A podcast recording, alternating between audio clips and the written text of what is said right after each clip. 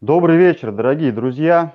Сегодня очередной понедельник, начало второго полугодия, день чудесный, значит, в эфире передача «Все правильно, бизнес-разборки». И в гостях у нас уже традиционно Олег Брагинский. Олег, здравствуйте. Илья, добрый вечер.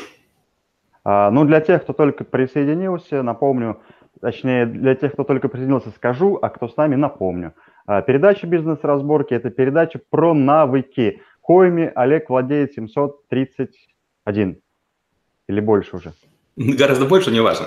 Ага. А, ну, каждый навык мы разбираем в эфире, где пытаемся понять основы или фундамент этого навыка, для чего он нам вообще нужен, в чем его смысл, и чтобы мы с вами могли на основе этой информации принимать решение, нужен ли он нам в ближайшее время или в будущем.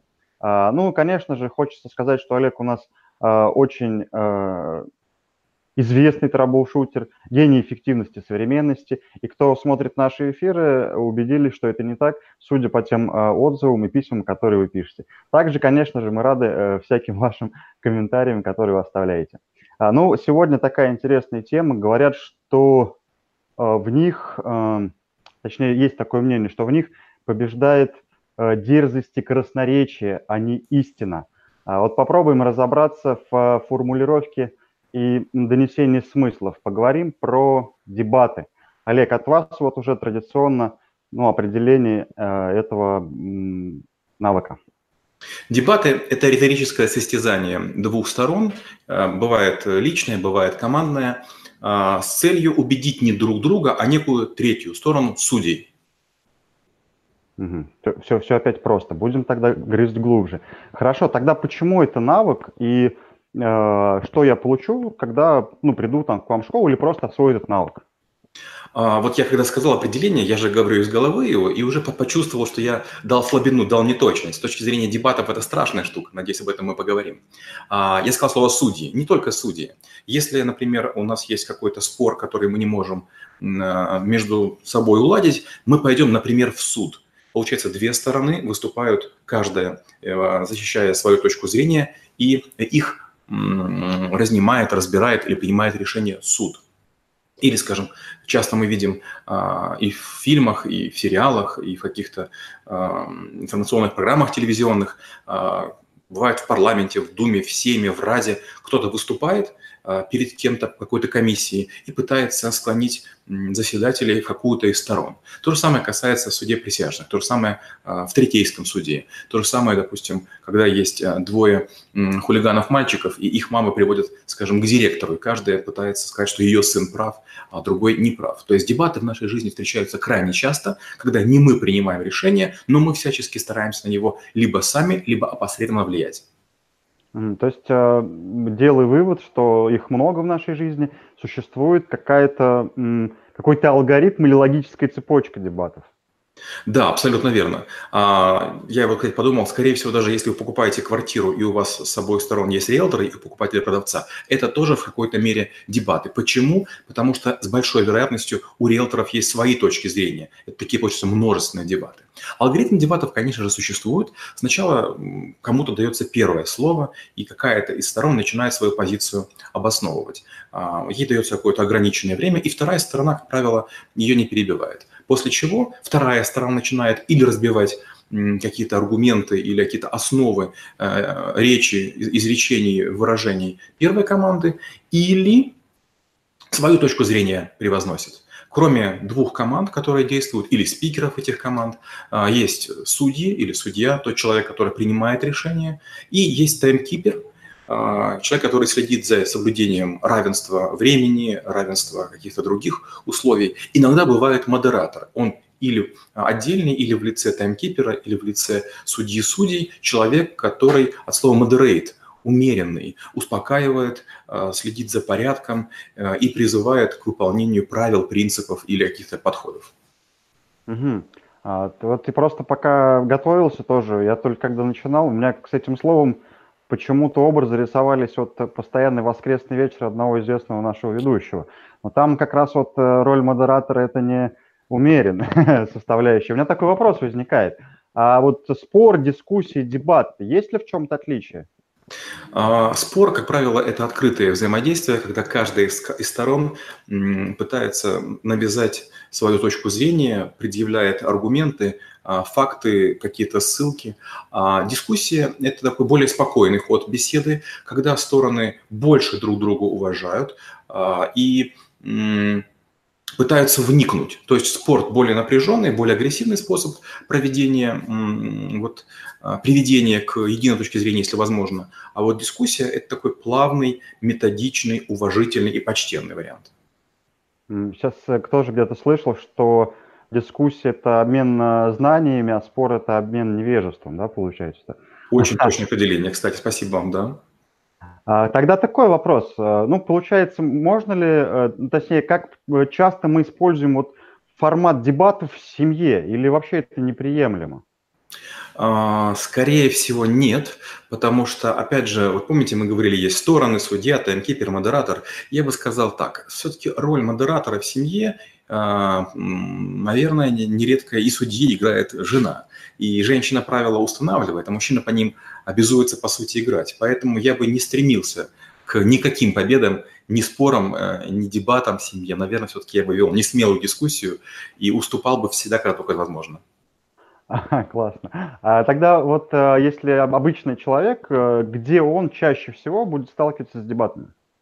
А, ну вот, как я уже сказал, с дебатами мы сталкиваемся всегда, когда есть некая соревновательность. Стартаперы, по сути, тоже находятся в состоянии дебатов, когда есть некая комиссия инвесторов или какой-то фонд, или какие-то аналитики, или какая-то команда акселератора.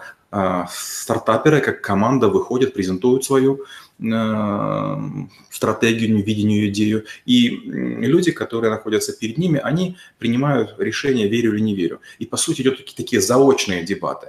Каждая из сторон считает, что он доказывает свою правоту. А из этих разных точек зрения и идей акселератор выбирает те, которые считает наиболее перспективными. Про суд мы уже говорили, про конфликты между детьми мы говорили. На работе, например, есть какой-то проект и есть две команды. Одна говорит надо закрывать, вторая говорит продолжать. А, таких ситуаций крайне много в нашей жизни, и взрослой, и, и в юношеской, и в детской. Хорошо, а здесь вот, как, говоря про алгоритм дебата, как, по-вашему, правильно к нему готовиться? А, ну, во-первых, надо знать принципы дебатов. Я бы сказал, что их три. Первое – это честность обязательно. То есть, когда мы готовимся к дебатам, когда мы выступаем, когда мы оказываемся в любой ситуации взаимодействия, мы помним, что нельзя ситуацию искажать, как-то манкировать свое поведение или вести себя неподобающим образом. Второе, второй важный принцип – это уважение необходимо. То есть, всячески разговаривая и с судьями, и с модератором, и с таймкипером, и другой стороной, неважно с кем, с участниками или даже зрителями дебатов, очень здорово демонстрировать свою какую-то породистость, интеллигентность, деликатность и тактичность. Ну и последнее, наверное, это то, что дело все-таки не в выигрыше. Дебаты, классический навык дебатов, он состоит в том, чтобы потренироваться, а не постоянно одерживать победы. Даже сильнейшие адвокаты в судах бывает проигрывают. Даже сильнейшие спикеры в каких-нибудь советах, э, альянсах, а, выступают, и потом принимается решение не в их пользу. Итак, три, наверное, принципа. Первый – это честность обязательно, уважение необходимо, и проигравших нет. Угу. А вот сейчас такой момент тоже пришел. Ну, на примере там суда, ну, бывают разные истории, там те же парламенты, еще где угодно. Когда значительная часть, скажем так, этих судей или там людей, которые принимают решения на основе дебатов, ну, изначально настроены не за тебя, скажем так, да, это мягко говоря. Тогда в таком случае как э, правильнее выстраивать э, свое поведение? А, вот в таких ситуациях я всегда вспоминаю Макервейна, генерала натовского, который написал книгу «Сначала заправь кровать». У него есть такой эпизод, называется «Сахарная печенька». В какой-то момент вам подходит инструктор и говорит «сахарная печенька». И вы идете, купаетесь полностью в море со снаряжением оружием, потом вываливаетесь в песке, так чтобы и в трусах у вас был песок, и в оружии был песок. И в этот момент возникает вопрос, почему я после этого мокрый, сырой и вот такой весь трущийся должен целый день провести? И если инструктора спросить, он скажет «жизнь несправедлива». Точка. А, интересно. Я, я даже немножко смысл в другом ожидал. Хорошо, тогда вопрос такой. Получается, подготовка к дебатам, ну, по принципам. Какие вот, по-вашему, точнее, это точно есть, навыки входят в фундамент э, навыка дебата? Ну, первое, конечно же, это риторика. Мы говорили с вами, что риторика – это наука об уместном слове. Какое именно слово сказать? А, мы это используем в том числе и в НЛП, поэтому риторика – НЛП. Второе – это коммуникация и выступление. В коммуникации мы о чем говорили? Что источник информации отвечает за донесение своей точки зрения. А, и выступление – это применение всех изобразительных свойств, э, качеств – характеристик, которые есть у нас, если уместны, это какие-то визуальные материалы, если нет, то собой, своим телом, речью, интонацией и так далее. Поэтому, наверное, вот четыре минимум навыка, которые являются такими, знаете, театрально-академическими. Дальше сценическая речь, потому что речью можно показать уровень своего мастерства, владения языком, синонимичным рядом и так далее. Семантика – это умение трактовать, трактовать смысл слова. Этимология – это как вы, как, как вы можете объяснить, откуда слово произошло, что стоит в его истоках. Логика – это построение цепочек. И, наверное, краткое формулирование. Это в короткой речи, где мало слов, вместить значимое количество смыслов. Угу. То есть э, такой фундамент не слабый на самом деле получается. А, хорошо, если я, например, э, есть у меня какие-то там, не знаю, в биографии или в, там, в истории жизни моей э, явно слабые места, и готовясь к дебатам, я знаю, что они могут всплыть. А получается, это уже как бы часть моей жизни, которая прошла из прошлого, я ее не могу никак скрыть. И чтобы вот не обманывать, в такой ситуации как быть правильным?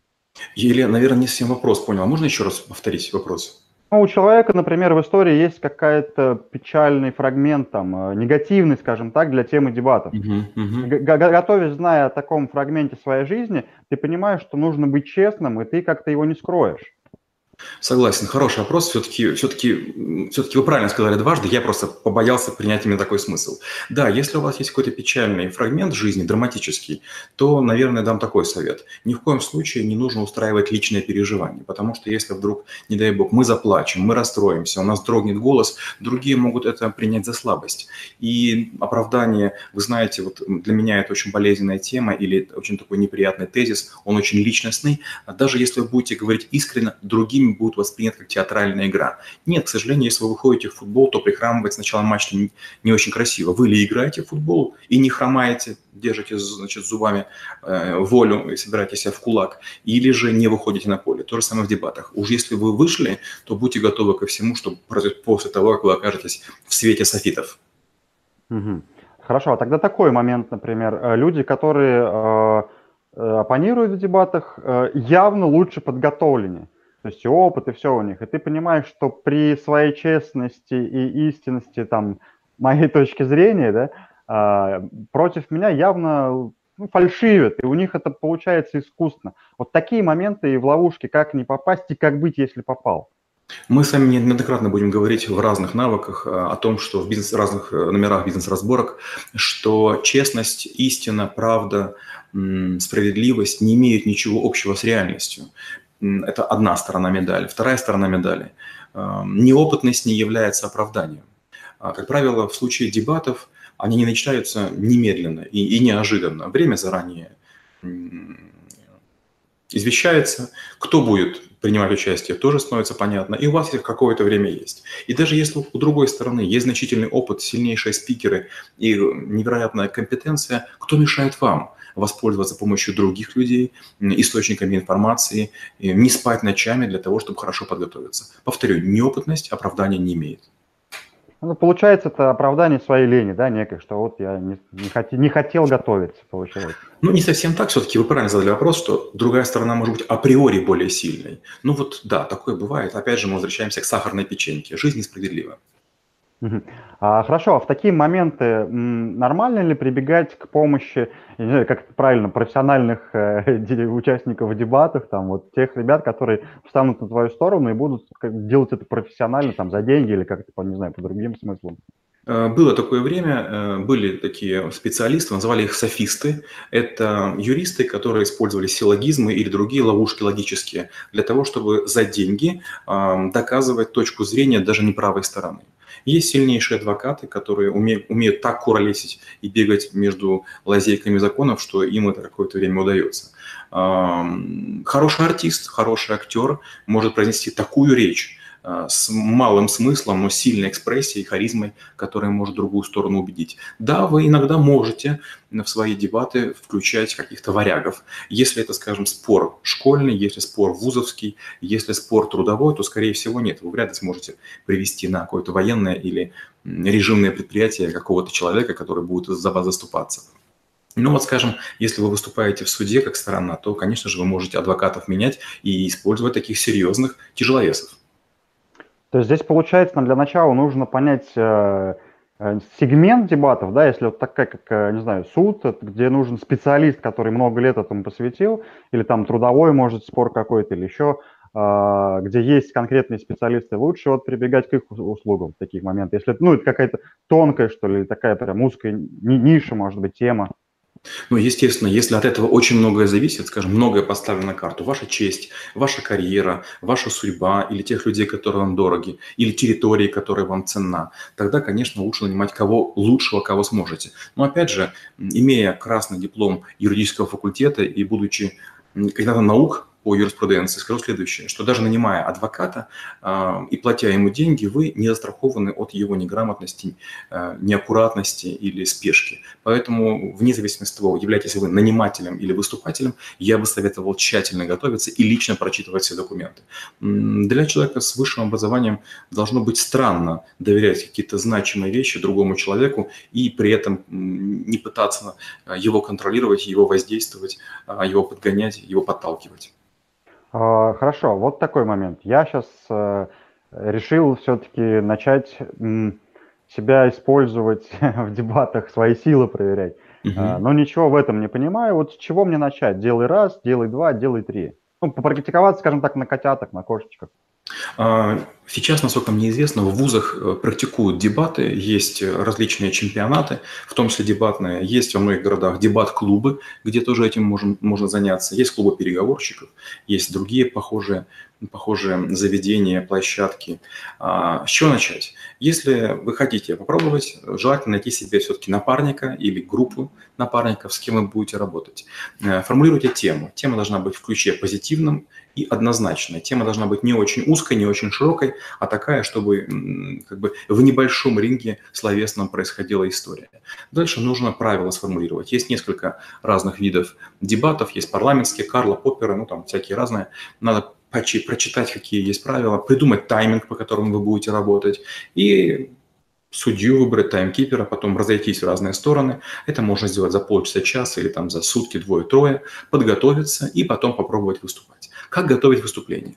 А, как правило, в команде есть спикер или спикеры, и у них есть разные роли. Например, первый спикер обычно начинает говорить, а, команда, которая говорит одну точку зрения, вторая, потом спикер говорит другую точку зрения, потом значит, идут следующие спикеры в каждой команде. Но первый спикер обычно начинает с определений. И вот определение – это такой фундамент в ваших терминах, важная штука. Почему? От определения зависит смогу ли я на него в дальнейшем опираться. Это А, и Б, попробует ли другая сторона его прокинуть. И вот вы начинаете, допустим, мы с вами выбираем а, формулировку для слова «солнце». Например, мы говорим «крупнейшее светило в нашей э, изведанной части космоса». Ну, это, наверное, неправда. Проверяем в интернет, ну, неправда.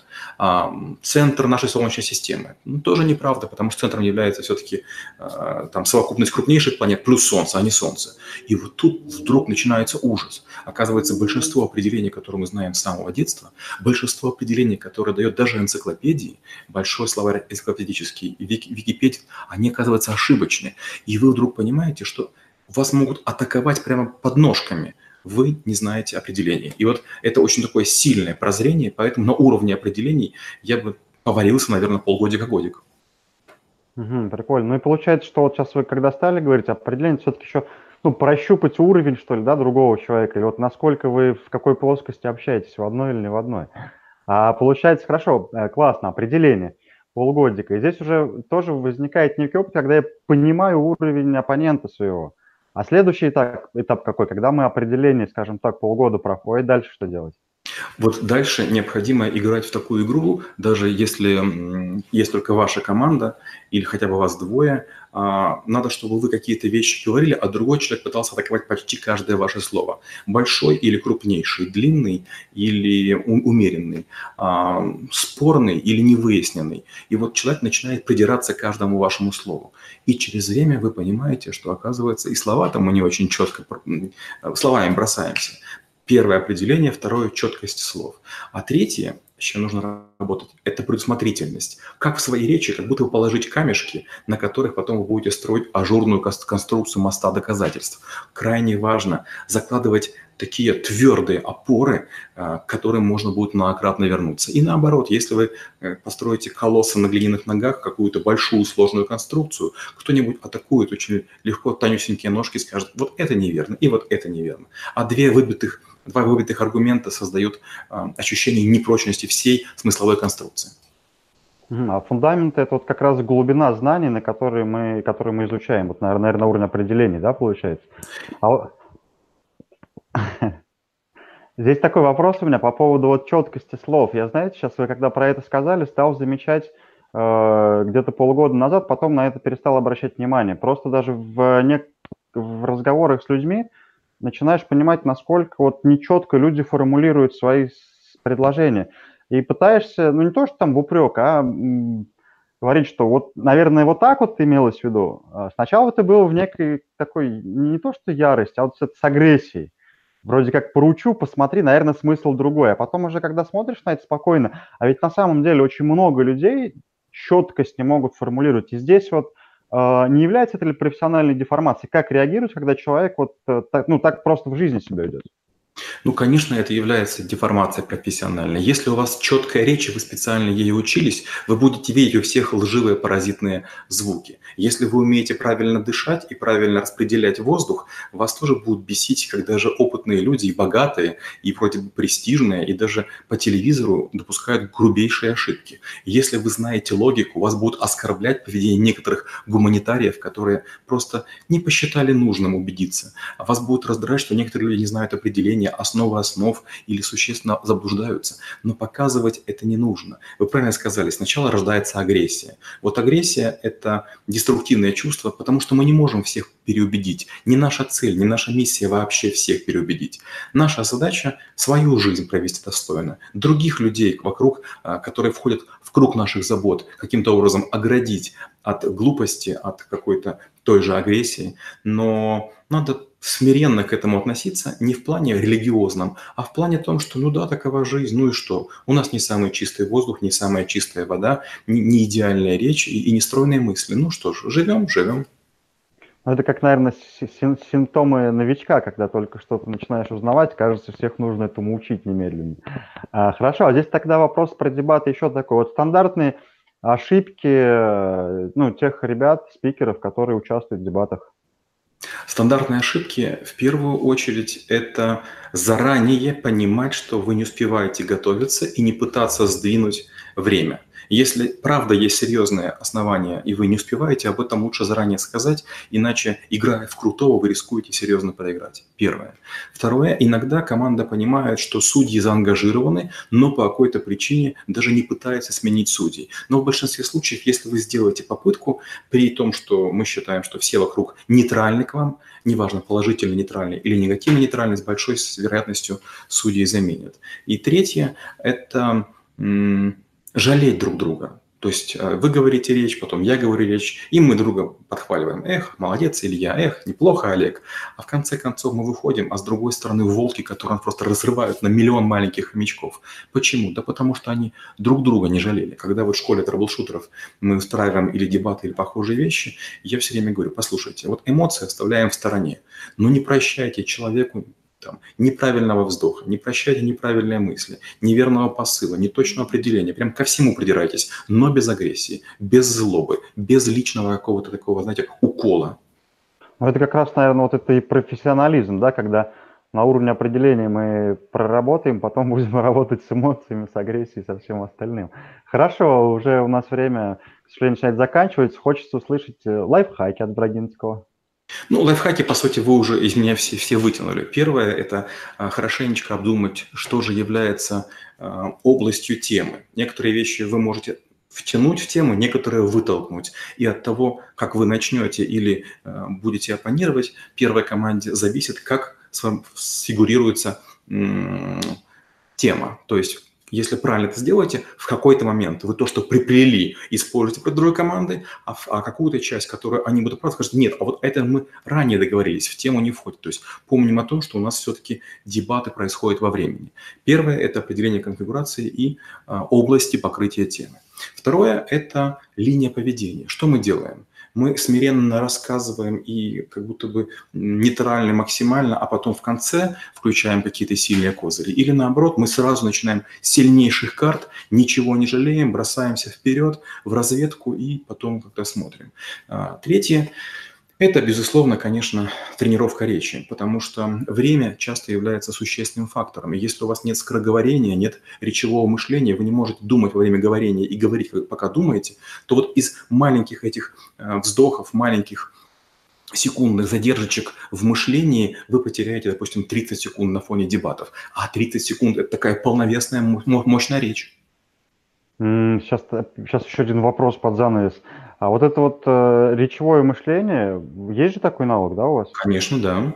Я вот сейчас тоже, вы как только об этом сказали, я даже не думал, что это как-то называется, термин для этого есть. А это же на самом деле классно. Но бывает такое, что вот когда вот эта минутная, секундная пауза, много вариантов в голове может прокручиваться за, за, за это короткое время. А вот здесь есть ли какая-то, не знаю, ловушка или опасность, что не та мысль выцепится?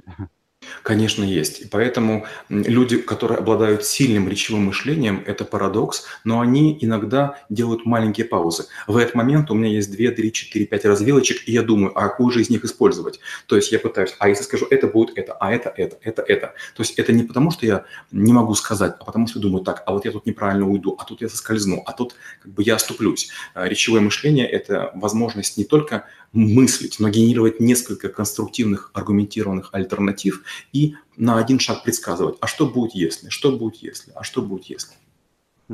Как, как шахматы, прикольно. А, так, ну, мало времени, но дебаты на самом деле очень интересная вещь. В принципе, это даже ну, на уровне, мне кажется, даже воспитания детей это тоже классно штука, которая пригодится. Ну, не говоря уже там про предпринимателей, которые практически везде находятся в дебатах. А, хочется, конечно же, поблагодарить друзья, что были с нами. Ну и под самый занавес услышим наставление от Олега Брагинского. Дебаты – это часть нашей жизни, хотим мы этого или не хотим. Можно спорить, как говорил э, Илья, обмениваться невежеством, или можно дискутировать, обмениваться знаниями, но дебаты – это форма представления себя, своей позиции, своей команды, своего проекта. Если вы думаете, что только кейс-чемпионатами или только стартаперскими пич-речами или выступлениями на конференции или публикациями можно пробить себе дорогу, не всегда это возможно. Иногда нужно говорить, иногда писать, иногда нужно играть с собой. Но дебаты – это объединение вот всех этих лучших качеств, которые вы должны моментально выстрелить, выпалить в воздух для того, чтобы воздействовать на людей, принимающих решения. А от них может зависеть многое. Спасибо за за, за наставление, как всегда, мудрый. Друзья, ну что хочется сказать? Участвуйте в дебатах, начинайте с маленького, с небольшого. Сегодня вы слышали, э, куда можно делать первые шаги. И как сказал сегодня Олег, э, проигрыш в дебатах – это тот опыт, который нам, возможно, поможет, точнее, точно поможет выиграть на самый главный дебат нашей жизни. Ну и, конечно же, оставайтесь честными и с собой, и с людьми, с которыми вы выходите оппонировать. Благодарность э, школе трэблшутеров, немножко рекламы, как же это неизбежно. А, школа трэблшутеров э, научит вас э, всем тем навыкам, которые мы разбираем на наших эфирах. Вы получите механизмы, алгоритмы знаний, которые останется просто закрепить, и вы станете эффективнее. Станете эффективнее с Олегом Брагинским. Ну, конечно же, это торгово-промышленные палаты, где у нас есть наш навигатор. Включайтесь в комитет по развитию и поддержке предпринимательства и будьте в теме того, что происходит. Ну и школа мастерская Elite Motion, где мы обучаем интернет-торговле, чтобы она стала как йогурт вкусной и полезной. А, спасибо, что были с нами. Олег, вам спасибо за очередной прекрасный эфир. До новых встреч через неделю. До свидания. Спасибо и до встречи через неделю.